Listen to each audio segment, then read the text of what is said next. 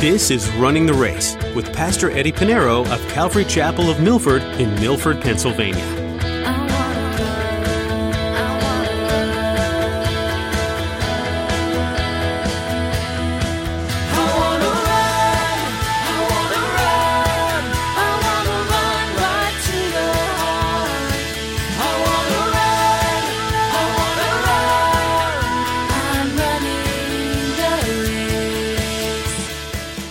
English, it says, let there be light, as if God is asking someone to turn on the light. In the Hebrew, it sounds better. He says, light be. Light spoke, it exists. The same word that spoke everything to existence. And you find in creation, if you do your study, you'll find Genesis, when God created everything from plants, the sky, the moon, the stars, everything in the same order will be destroyed in Revelation. In that order. And all by his word. He created with his word, it'll be destroyed with his word. We're not going to fight. He's going to do all the battle. He's going to destroy himself. Sometimes we think that God's processes are the same as our own, but that couldn't be further from the truth. Pastor Eddie reminds us in today's message that when God created this earth, he simply spoke, and it was. When the end of this world comes, the fight between Christ and evil won't even be a fight. God will speak, and endless amounts of destruction will occur. When that time comes, which side do you really want to be on? Well, let's join Pastor Eddie in the book of 2 Thessalonians chapter 2 as he continues his message, The Great Apostasy.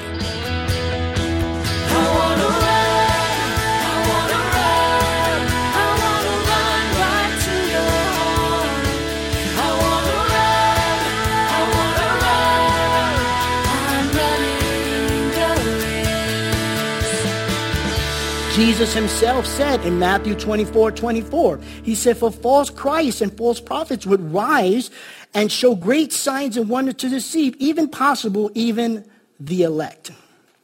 So is there a departing of the way? Yes. There's been departing way since the book of Acts, and more so now. Paul, when he said, again, I'm going to quote again from 2 Timothy chapter 4, verse 4, he says, For the time will come when they will not endure sound doctrine and turn their ears away from the truth, the gospel. How can one be truly saved or saved and continue to walk in faith without the truth? Jesus Christ is the truth. You need good sound doctrine and you need to follow the gospel. Jesus said, even if possible, even the elect would be deceived. So Christians have drifted away. They have fallen away from the faith since the early church. Now that's view number one. View number two, and I'm going to tell you right up ahead, right up front. This is the view that I take on this. But you need to make your own judgment on this matter, okay? The, thing is, you're going to be raptured, right? Just continuing your faith to be raptured. But this is where I believe, and I'm going to give you four reasons why I believe that this is not a departure of the faith, that is a departure of the church, the rapture of the church, because it needs to take place before the Antichrist. Am I right? We're not going to be here when the Antichrist is going to be here, right? So notice the definite article in the, the verse there. The, in front of the noun apostasy, the apostasy. It's not a apostasy. Definite article in the Greek. Then you also have the definite article in front of the man of sin, the Antichrist. And Paul puts that the, that definite article before apostasia, the the before the Antichrist because it's, it's something that has to deal with a specific time-bound qualities, the same with the rapture and the Antichrist. So again, it is not a departure, but is the departure. So when it's going to happen, it's going to happen big. It's going to be the departure. Second reason why I believe is the physical rapture is because of context. For those of you who've been in real estate, right? The three rules in real estate, location, location, location. The three rules in Bible study and inductive, you know, Bible study interpretation is context, content, context. And so we see that in Paul's letter. Now, if you take the extended context, not only in the letter, but the extended, go back to First Thessalonians. That's the extended context. And we know that. We study First Thessalonians. We even found it talks about the end time. That's all it does. And we also found that at the end of every chapter, five chapters in First Thessalonians, at the end of every chapter is a reference to end times. So it's context and extended context and is dealing with the rapture, the day of the Lord. Okay? That's the second view. The third view, drop down to verses 6, 7, and 8. We're keeping this in context, right? We're going to read it in context. Paul goes on to say, and now you know what is restraining. What is restraining that he, speaking of the Antichrist, may be revealed in his own time. Verse 7. For the mystery of lawlessness is already at work. Now here it is. Here's another person. Only he, notice in your Bibles, is in caps. Only he is speaking of the Holy Spirit who now restrained will do so until he, the Holy Spirit, is taken out of the way. And then the lawless one will be revealed. Question. If the Holy Spirit is taken out of the way, will he be taken out of the way, leaving you, me, and the church behind? I think not. We're going to be raptured with him, and the Holy Spirit is coming with us and you find throughout scriptures that the Lord said, I will never, ever leave you nor forsake you. I'll send you the comforter, the Holy Spirit, and he will be with you. And he's been with us since the day of Pentecost. Not only in our hearts, upon us for service, okay? So, that's reason number three. Fourth reason. I looked back at this word, Greek lexicon, references, and everything. And here's the fourth reason the early English translators of the Bible, and I have some listed, just a few. Uh, Tyndale, in 1384, he translated the English Bible. He used the word departure. Tyndale, who was burned to death for translating the Bible, by the way, in 1526, he translated the word departure. Then you have Coverdale in 1534. He translated the word apostasia the departure. There are others. I just didn't want to consume the time on this. But before the King James Version, and you have a lot of legalistic people, oh, King James, King James, the only one. Uh, the King James Version in 1611 was the first one to put in falling away. All the other translations before the King James Version had departed, or first the departure. Now, I only gave you four reasons why I believe that, okay? I try to give a fair balance to two views, but I couldn't find one. It really outweighed with context.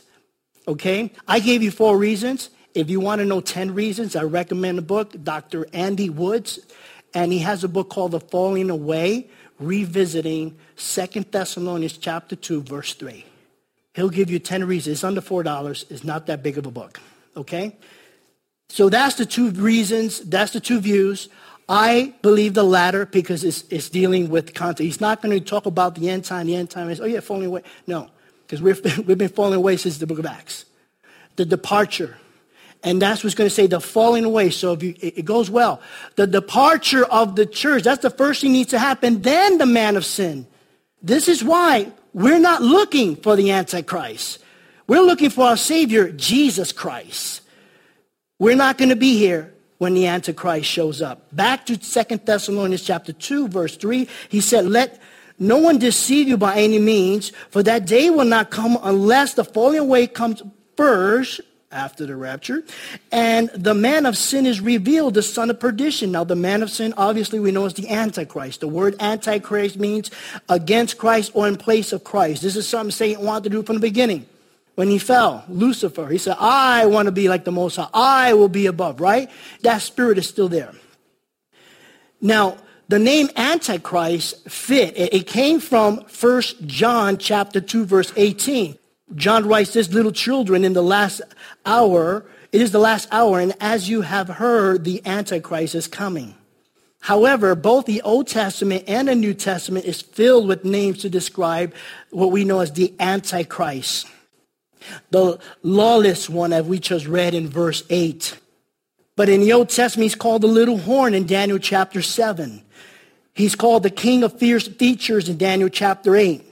He's called the prince who is to come, Daniel chapter 9. He's called the willful king, Daniel chapter 12. He's called the worthless shepherd in Zechariah chapter 11. And in the book of Revelation, he is called the beast. There is a first beast, that's the Antichrist. And there's a satanic trinity, just like there's a holy trinity, the Father, Son, and the Holy Spirit. There's a satanic trinity, Satan, the Antichrist, the first beast, and the false prophet, the second beast. Okay? But Christians have adopted and stuck with the name Antichrist. As a matter of fact, just to show the consistency in Scripture of this timeline of when this Antichrist will come after the church is raptured up to be with the Lord, right? The letters to the churches, chapter 2 and 3. The heavenly scene, chapter 3 and 4 of Revelation. And then we have chapter 4 and 5 4 and 5 is the heavenly scene. Chapter 6 begins the great tribulation. The church is not there anymore. You'll read the word church 19 times, but you won't read the word church anymore after that because the church is no longer the church. The church is now the bride of Christ. But you notice the first seal, there are seven seals on the scroll, right? The first seal that is open is going to be the Antichrist. That's the first thing. The Antichrist, the first seal. The seven seals on that scroll, the last one once is loosened from the scroll, ushers in the seven trumpets. The last of the seven trumpets usher in the seven golden bowl of wrath, the wrath of God. And it's all chained together. That's why it's chronologically in order. That's why it is a divine outline when it comes to the book of Revelation, when it comes to end times. We can't pick and choose, oh, this is what's happening. Yes, in chapter 9. No, we haven't, we're not living in chapter 9 right now. Where are we in the book of Revelation, chapter 2 and 3? We haven't got to four yet because we haven't been called up. So the Antichrist come. Look at Revelation chapter 6, verses 1 and 2. It says, Now I saw when the Lamb, speaking of Jesus Christ, capital, the Lamb of God, opened one of the seals, the first one, and I heard one of the four living creatures saying with a voice like thunder, Come and see. And I looked, and behold, a white horse. He who sat on it had a bow. Notice no arrow. He just have a bow. Usually when you say bow, you associate bow and arrow just a bow. And a crown was given to him. People are going to make him his Lord. And he went out to conquer and to conquer. He's an impostor. He's on a white horse, but he's an impostor. He's fake. He's an antichrist. And so he has a bow, meaning that, yeah, he will control the war, but the war will come with the next horse, the next seal, that will be the red horse. That will bring war. Then we have the black horse, that will bring famine. Then the fourth horse will be the pale horse, that'll, that'll bring death and hate. Usually what happens? When there's a conqueror, you have war. After war, there's famine. After famine, there's death. It's in the same order when Jesus gives, uh, speaks of the end time in Matthew 24. chronological. So this Antichrist is coming. He's going to conquer and he's going to bring war. Though the scriptures, again, though the scriptures has given us uh, this beast, this Antichrist, and it's filled throughout the scriptures, again, we have no worry about the Antichrist. If you believe there's an Antichrist here now, then we missed the rapture. He could be growing up. He could be, you know, the Omen 666. He could probably walking around. I don't know. you know, it's an old movie. I don't know. But don't start looking at your child's head see there's a 666. That's not it. But the, the Antichrist might be around. He might be alive. Right now, it looks like that the world is crying for a leader. They don't want a savior, they want a political leader. And it's dangerous. We're looking for not the Antichrist, Jesus Christ. And Paul continues, and he moves on now into the middle. Now he already gave us the great falling away, the departure, the, the rapture. He already said this Antichrist is coming. Look what he's going to do in the middle of the great tribulation. Look at verse 4. The Antichrist who opposes, meaning he opposes every divine worship that is to God and for those who are left here on earth, not the church, those that are left here. He's going to oppose. He said he opposes and exalts himself above all that is called God or that is worshiped so that he sits as God in the temple. Hold that thought until he sits as God in the temple, showing himself that he is God. Do you not remember when I was still with you? I told you these things. I told you. We're forgetful by nature. And let me tell you something. I understand why the Thessalonians may forget. They don't have the Bible. What I don't understand is Christians today do not understand and they forget. Because you have the Bible in all shapes, color, and sizes. You have it electronically in your device or your computer. We're not studying the Bible. Okay? Now, what Paul is speaking of here is what's spoken of in Daniel chapter 9, verse 27. I don't, have time to go through all this, but I'm going to tell you in Daniel chapter 9, verse 27, the Antichrist who comes in the picture, he's going to create a seven year peace treaty, a pseudo peace. He's going to have a seven year covenant with the Jews in Israel and allow them to finally build their long awaited temple. Muslims have their Mecca in Saudi Arabia. We, the non Catholics, we, we don't believe in a building. But the Catholics had their church in Rome. What about the Jews? Where's the church? Destroyed in 70 AD. And how are you going to build that temple right next to the shrine? It's not a mosque, it's a shrine. How, who's going to make that possible? The Antichrist. The Antichrist is the one that's going to allow them to build their third temple and that final temple that they've been waiting for. Is spoken of in Revelation. It says the, the, angel was told to measure the outer, believe the outer court that was given to the Gentile. He's speaking about the shrine of Muslims. And those of you who went with us to Israel, Israel is ready. Israel is ready to build their temple. Israel has all the furnishings ready. They have the limestones. They have the blueprint. If you've been with us in our Revelation study, I showed you a third dimensional video of how they're planning to build the third temple. They're training high priests now. They have the garment, they have the ephod, they have everything ready. There is, you, you Google this and search it for yourself. It's called the TempleMountInstitute.org. They're ready to build at any given moment. They have everything ready. There's nothing else to be ready for. They have everything ready to build it. But look what Paul says. In the middle of that seven year, the Antichrist is going to build that temple. In the middle of seven, he's going to break that promise right in the middle, three and a half years. And look at verse 4. It says, And he sits as God in the temple of God. He's going to go into the Holy of Holies. And he's going to demand now to be worshiped. And the, and the Jews that worship in that new temple are going to say, Oy vey, we missed the Messiah. No one can go into the Holy of Holies. They would drop dead. But they're going to see the Antichrist and they're going to say, we missed the Messiah. Now, Daniel did not only speak of this, Paul here denounced, but Jesus also called it abomination of desolation. In Matthew 24, verses 15 and 16, he says, Therefore, when you see the abomination of desolation spoken of by Daniel the prophet standing in the holy place, he says, Whoever reads, let him understand, and let those who are in Judea flee to the mountains. In other words, run for your life. Run for your life.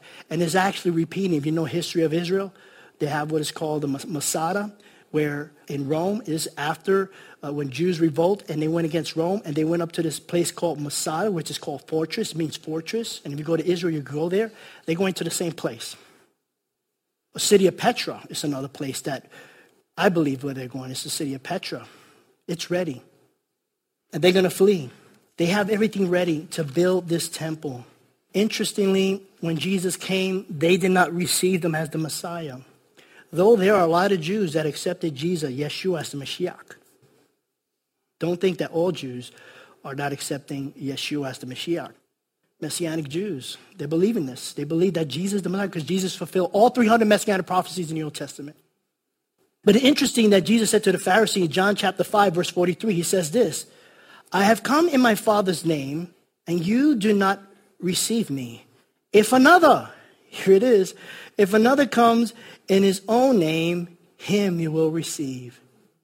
Interestingly, if you ask, you have a conversation with, with an Orthodox Jew, you ask them, who's going to build a temple for you? They're going to clearly say, the Messiah. But he's not the Messiah. He's the anti Christ. The word Christ is Messiah, Mashiach. He's the anti Mashiach, anti Christ. Because Jesus already came, he died. Verse 5 Verse 5 says, Do you not remember that when I was with you, I still told you of these things? I told you, he said, guys, I told you about this. I said that you're going to suffer persecution. It's going to be bad, but it's not going to be as the great tribulation. You did not miss the rapture. You did not miss the great tribulation. And he says in verse 6, and now you know what is restraining. We went through this. That he, the Antichrist, may be revealed in his own time, for the mystery of the lawlessness is already at work. Only he, the Holy Spirit, who now restrains, will do so until he is taken away. Right now, he's being restrained. Why? unto the fulfillment of the Gentiles. Why? Unto Christ says is ready. When the Lord says, go get your bride, go get the church. Time is now. Verse 8, and then when he is taken out away, verse 7, and then the lawless one, the Antichrist, will be revealed, whom the Lord will consume with the breath of his mouth and destroy with the brightness of his coming. Now, Christ is not coming, he's going to start swinging arms and do some karate kicks. No, all he's going to do with the breath of his mouth and the brightness of his coming. Jesus said when he comes going to be as light. Matthew 24, verse 27. For as the lightning comes from the east and flashes to the west, so also will the coming of the Son of Man be. Not only will there be light that will be seen, the world will see the coming of Jesus Christ. And know this, church, you and I are going to be with him. We're coming to battle. He's coming with his saints. He's coming with his bride. Right? I love what Jon Courson said. The bride with combat boots. We're coming with Jesus. We're going to be riding a white horse, this Revelation tells us. And if you never rode a horse, you're going to learn that day. We're coming with Jesus. We're going to see all this. We're going to see Satan be demolished. Uh, I mean, the, the Antichrist. Look what it says in Revelation chapter 19, verse 20. It says, Then the beast, remember that's the Antichrist, was captured. And with him the false prophet, the second beast, who worked signs in his presence by which he deceived those who received the mark of the beast and those who worshiped his image. These two were cast alive in the lake of fire burning with brimstone. No one is in hell right now, the lake of fire. That's later. Those who have died, who hated Christ, atheists who didn't believe it, who rejected Christ, they're not in the lake of fire. They're going to be judged one day, and one day very soon. It's not purgatory. That's a Catholic doctrine. But they will be judged. Those who died in their faith, absent of body in the presence of the Lord. Their bodies, their remain, their ashes, whether it's in a casket or is in an urn, is going to be with a glorified body. We're going to be with him when he comes. So the only two that would be in the lake of fire first is the first two of the satanic trinity. Satan, the beast, the antichrist, the second beast, the false prophet. Look, think of the power. He is the word that became flesh. In the beginning, he said, I like the Hebrew. In English, it says, let there be light, as if God is asking someone to turn on the light. In the Hebrew, it sounds better. He says, light be. Light spoke, it exists. The same word that spoke everything to existence. And you find in creation, if you do your study, you'll find Genesis, when God created everything from plants, the sky, the moon, the stars, everything in the same order will be destroyed in Revelation. In that order. And all by his word. He created with his word, it will be destroyed with his word. We're not going to fight. He's going to do all the battle. He's going to destroy himself. Now, the Antichrist, the false prophet, two of the satanic trinity, are thrown in a lake of fire.